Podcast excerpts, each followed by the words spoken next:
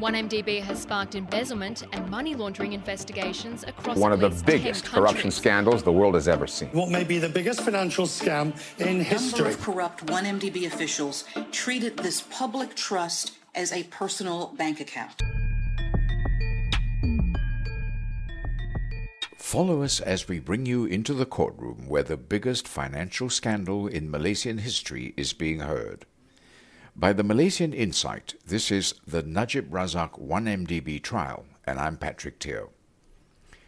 Prisoner Najib Razak had a short day in court today before going for a medical checkup, but not before Ambank Jalan Raja Chulan branch manager R. Uma Devi testified that Najib minted more than 1.25 million ringgit in interest payments from Ambank for funds in one of his five personal bank accounts.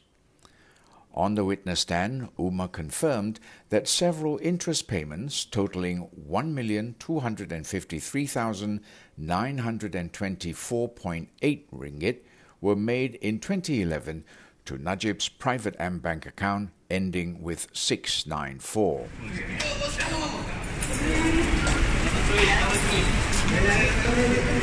Najib's 1MDB trial resumed at Kuala Lumpur High Court today, September 12. Najib is standing trial for graft involving 2.28 billion ringgit in the 1MDB funds.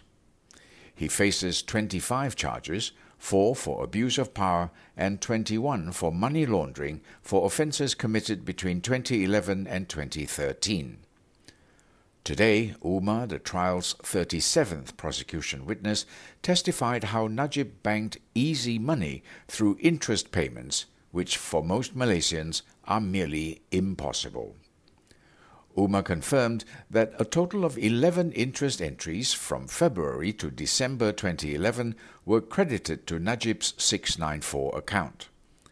She said the monthly payment amount varied as they were made according to the balance in the account each month.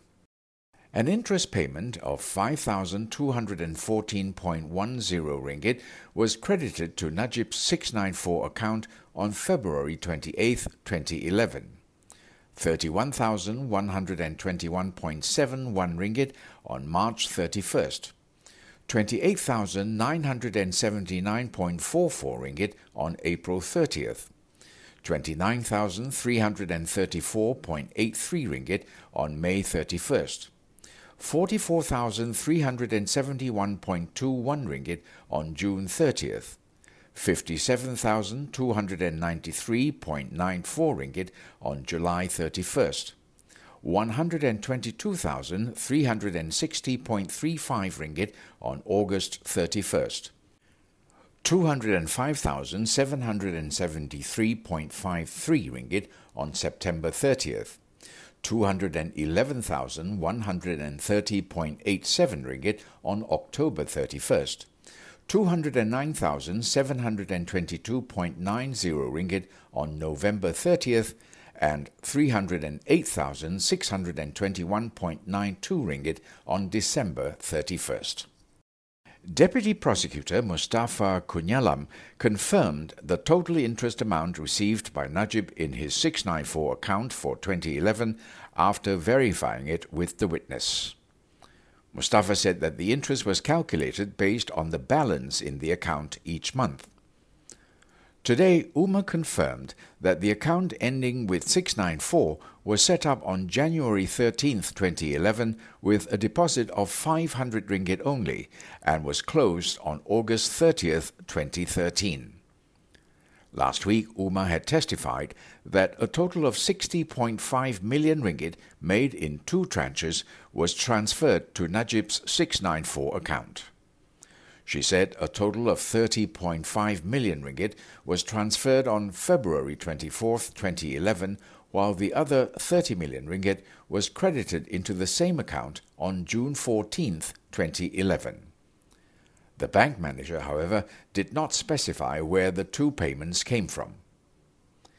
In the opening statement of the 1MDB Tanore trial in August 2019, the prosecution had contended that Najib received two tranches of 10 million US dollars each in 2011, which was equivalent to 60,629,893.43 ringgit in total.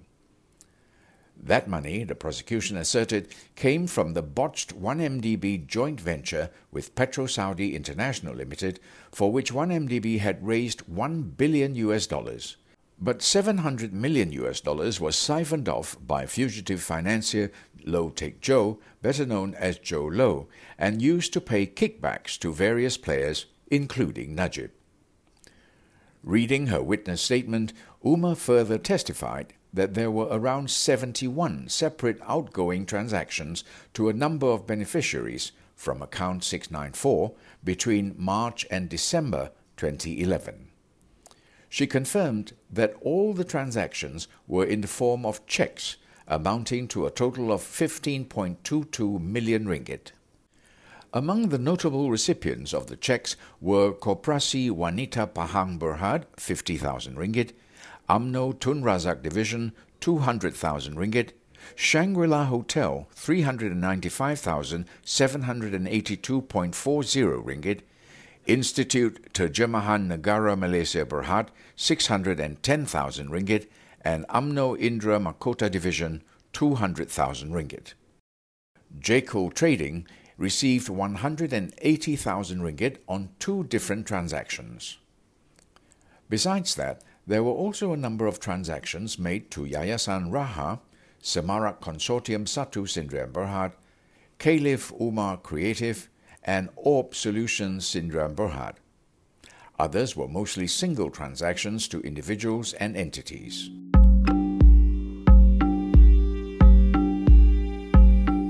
The former Prime Minister, who was clad in a blue suit, was in the dock, while his wife Rosmah Mansor and daughter Nooryana Najwa were seen sitting at the public gallery when Uma was reading her witness statement.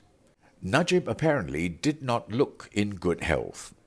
Senior Deputy Public Prosecutor Gopal Sri Ram, who is the prosecution lead, told Judge Collin Lawrence Sequerah that he was informed by a prisons department officer that Najib's condition was quite bad. The accused's medication for blood pressure has been changed and it has adverse effects. I was informed that Najib's condition is quite bad, but he is prepared to be here until 12:30 p.m. By 2 p.m., he has to be taken to the hospital to see a doctor, Sri Ram said. Sequerah agreed to adjourn the trial at 12:30 p.m. In the meantime, Uma also confirmed that there were no reports or lawsuits from Najib while he was an account holder with the bank for alleged mishandling of his accounts. Uma answered when she was asked by Sri Ram about Najib's interest and concern on his accounts. In the case of the accused, did he ever complain about the statement of his account to the bank? Sri Ram asked. To my knowledge, even in the SRC case, there were no complaints, Uma answered. What about this case? Sri Ram prodded. Same answer, Uma replied. Uma clarified that she joined AmBank in 2012 and was transferred to the Jalan Raja Chulan branch in 2015. Sri Ram then asked the witness, to her knowledge, if she was aware of any action filed by the accused against the bank for mishandling his account between 2015 and 2018, to which the banker responded, To my knowledge, no. Only in December 2019, Najib filed the suit against the bank and its then relationship manager, Joanna Yu Jing, over the management of accounts under his name to divert funds from SRC International Sdn Berhad. Najib had also sued AmBank Islamic Bank Berhad and AMMB Holdings Berhad for breach of duty and negligence in handling his accounts which had resulted in the former premier being convicted in the SRC trial for misappropriating 42 million ringgit. The suit concerns Najib's AmBank accounts ending 694, 880, 898, and 906, which the Pekan MP claimed were managed by the bank without his knowledge. In 2020, the High Court struck out a suit filed by Najib against AmBank and Yu. Justice Khadijah Idris said the suit was filed to bolster Najib's defense in the SRC international trial, which she surmised as an abuse of the court process. The hearing for the day continued with Umar verifying more transactions until Justice Sequerah adjourned at 12:30 p.m. as agreed to allow Najib to seek medical attention. The hearing before Justice Collin Sequerah is expected to continue tomorrow. Thank you for listening. This podcast was brought to you by the Malaysian Insight. It was written by Ravin Palanisamy. I'm Patrick Teo.